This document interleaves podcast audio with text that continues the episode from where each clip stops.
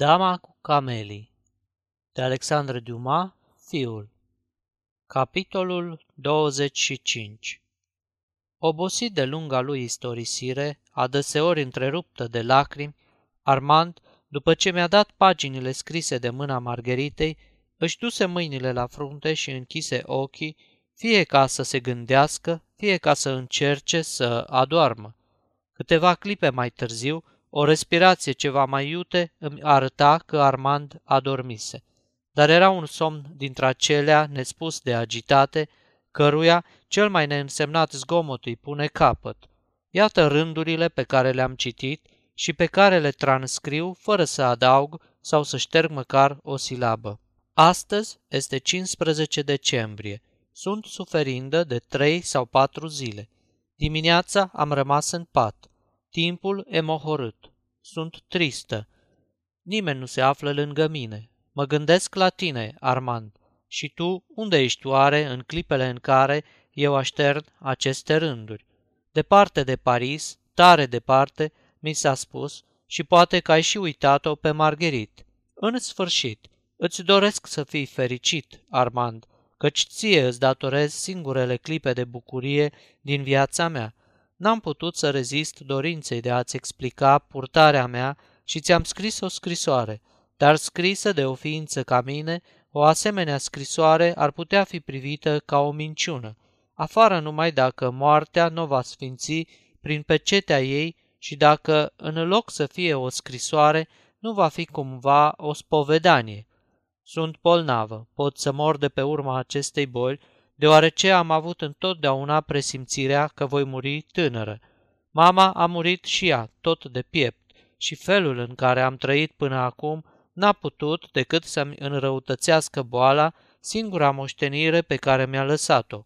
Însă nu vreau să mor înainte de a te fi lămurit în privința mea, dacă totuși, când ai să te întorci, are să-ți mai pese cumva de sărmana fată pe care o iubeai înainte de plecare. Iată ce conținea scrisoarea pe care voi fi fericită să o rescriu numai ca să-ți fac dovada nevinovăției mele. Îți reamintești, Armand, cât de mult ne-a surprins la Bugival sosirea tatălui tău. Îți amintești de groaza pe care mi-a provocat-o, fără să vreau, venirea lui, de scena care a avut loc între tine și el și pe care mi-ai povestit-o în seara aceea. A doua zi, în timp ce te aflai la Paris și îți așteptai tatăl, care nu se mai întorcea, s-a prezentat la mine o persoană care mi-a remis o scrisoare din partea domnului Duval. În scrisoarea pe care o alătur la cea pe care ți-o scriu acum, eram rugată, în termenii cei mai gravi, să te îndepărtezi a doua zi din Bugival, sub un pretext oarecare, și să-l primesc pe tatăl tău. Dorea să-mi vorbească și îmi recomanda mai cu seamă să nu-ți pomenesc nimic despre demersul lui. Știi cu câtă insistență te-am sfătuit când te-ai întors să te duci din nou la Paris a doua zi. Plecasești de o oră când a sosit tatăl tău. Te scutesc să-ți mai spun ce impresie mi-a făcut înfățișarea sa severă. Tatăl tău era pătruns de vechile teorii, după care orice curtezană este o ființă fără inimă, fără rațiune, un fel de mașină care înghite aur, totdeauna gata, ca și mașinile, să zdrobească mâna care îi întinde ceva și să sfâșie fără milă, fără alegere, pe acela care o îngrijește și o face să funcționeze. Tatăl tău îmi trimisese un bilet foarte cuvincios, rugându-mă să consimt al primi. La început mi-a vorbit cu atâta dispreț, pe un ton atât de necuvincios și chiar amenințător, încât m-a silit să-i atrag atenția că mă aflam la mine acasă și că nu aveam să-i dau socoteală de viața mea decât din pricina sincerei afecțiuni pe care o nutream fiului său. Domnul Duval s-a liniștit puțin, dar a început totuși să-mi spună că nu mai putea suporta ca fiul său să se ruineze din cauza mea, că eram frumoasă, este adevărat, dar oricât de frumoasă aș fi fost, nu trebuia să mă slujesc de frumusețea mea ca să distrug viitorul unui tânăr prin cheltuieli ca acelea pe care le făceam. La toate astea nu exista decât un răspuns de dat, nu-i așa? acela de a-i dovedi că de când eram iubita ta, n-am precupețit nici un sacrificiu spre a-ți rămâne credincioasă, fără ca să-ți cer mai mulți bani decât ai fi putut să-mi dai. I-am arătat recipisele de la muntele de pietate, chitanțele de la persoanele cărora le vândusem obiectele pe care nu putusem să le amanetez, i-am împărtășit tatălui tău hotărârea de a-mi vinde toate mobilele spre a-mi plăti datoriile și spre a trăi alături de tine, fără ca să-ți fiu o povară. I-am vorbit de fericirea noastră, de revelația pe care am avut-o, grație ție că pot duce o viață mai liniștită și mai fericită. În cele din urmă, tatăl tău și-a dat seama de adevăr și mi-a întins mâna, cerându-mi iertare pentru modul în care se prezentase la început. Apoi mi-a spus, Atunci, Doamnă, nu prin mustrări și amenințări, ci prin rugăminți, am să încerc să obțin de la dumneata un sacrificiu și mai mare decât toate acelea pe care le-ai făcut până acum pentru fiul meu. Am început să tremur la această introducere. Tatăl tău s-a apropiat de mine, mi-a luat mâinile între ale sale și a continuat pe un ton afectuos. Copila mea, nu-mi lua în nume de rău ceea ce am de gând să-ți spun, înțelege numai că viața cere uneori jertfe dureroase, cărora trebuie să li te supui. Ești bună și sufletul dumitale a dat dovadă de o generozitate necunoscută multor altor femei, care poate că te desconsideră, dar nu prețuiesc cât dumneata. Gândește-te însă că pe lângă iubită mai există și familia, că în afară de dragoste sunt și datoriile, că după vârsta pasiunilor urmează vârsta la care bărbatul, pentru a fi respectat, trebuie să aibă o poziție socială bine consolidată. Fiul meu nu are avere și totuși este gata să-ți cedeze moștenirea primită de la mama sa. Dacă ar accepta sacrificiul pe care ești gata să-l faci, ar fi de datoria și de demnitatea lui să-ți facă în schimb această donație, care te-ar pune pentru totdeauna la adăpost de vremuri grele.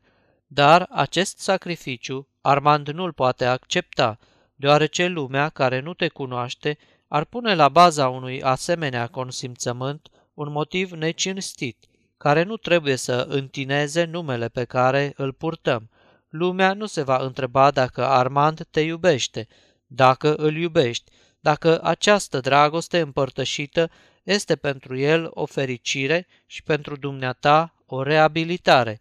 Toți n-ar vedea decât un singur lucru, anume că Armand Duval a admis ca o femeie întreținută să mă ierți, copila mea, pentru tot ceea ce sunt nevoit să-ți spun, să vândă pentru el tot ceea ce avea. Apoi, fii sigură de aceasta, ar sosi și ziua reproșurilor și a regretelor pentru dumneata, la fel ca și pentru familia lui și veți avea de purtat amândoi un lanț pe care nu-l veți mai putea sfârma. Ce o să faceți atunci? Tinerețea dumitale va fi pierdută, viitorul fiului meu distrus, iar eu, tatăl său, n-aș avea decât de la unul din copii răsplata pe care o așteptam de la amândoi. Dumneata ești tânără, ești frumoasă, viața are să te consoleze, ai un suflet nobil și amintirea unei fapte frumoase îți va răscumpăra multe din trecutul dumitale. De șase luni încoace, de când te cunoaște, Armand m-a uitat.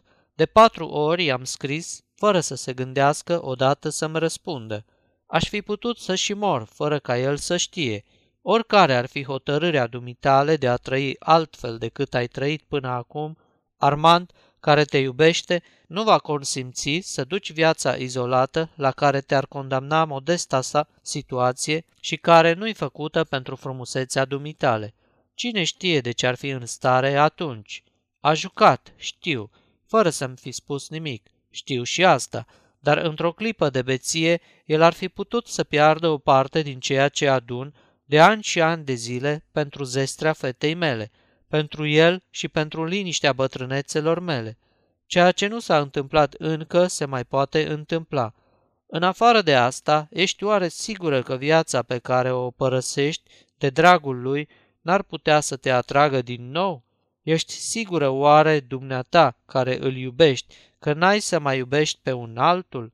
În sfârșit, crezi că n-ai să suferi din pricina piedicilor pe care legătura voastră le va pune în viața iubitului dumitale și pe care, cine știe, nu-l vei mai putea consola dacă, odată cu vârsta, ambiția de a reuși în viață va lua locul viselor de iubire. Gândește-te la toate acestea, Doamnă. Dumneata ții la Armand. Dovedește-o prin singurul mijloc ce-ți rămâne spre a-i o proba încă o dată, jertfindu-ți iubirea pentru viitorul lui.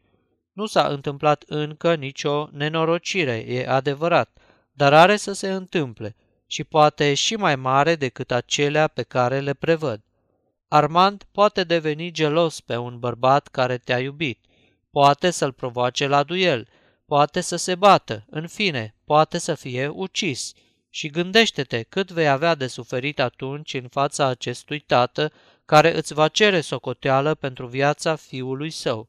În sfârșit, copila mea, află întregul adevăr, deoarece nu-ți spusesem totul până acum. Află, prin urmare, ce m-a adus la Paris.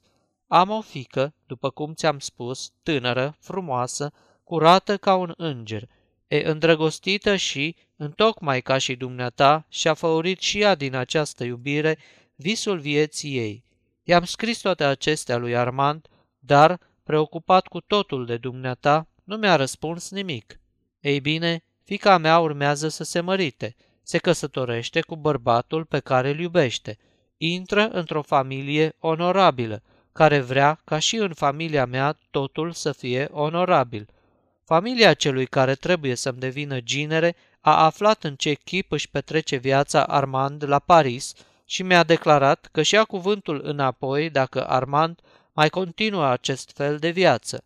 Soarta unei copile care nu ți-a făcut niciun rău și care e îndreptățită să aibă încredere în viitor, se află în mâinile dumitale. Ai oare dreptul, te simți oare în stare să-i distrugi acest viitor? În numele iubirii dumitale și al pocăinței dumitale, Margherit, dăruiește-mi fericirea copilei mele. Plângeam pe tăcute, dragul meu, auzind aceste lucruri, care adeseori îmi trecuseră și mie prin minte și care, rostite de tatăl tău, dobândeau acum o realitate și mai gravă. Îmi spuneam în gând tot ceea ce tatăl tău nu îndrăznea să-mi spună și ceea ce îi plutise pe buze, desigur, de 20 de ori, că, la urma urmei, eu nu eram decât o femeie întreținută și orice argument aș fi invocat în sprijinul legăturii noastre, s-ar fi zis că îl invoc din calcul, că trecutul meu nu-mi dădea niciun fel de drept să visez la un asemenea viitor și că îmi asumam răspunderi pentru care obiceiurile și reputația mea nu prezentau nici o garanție.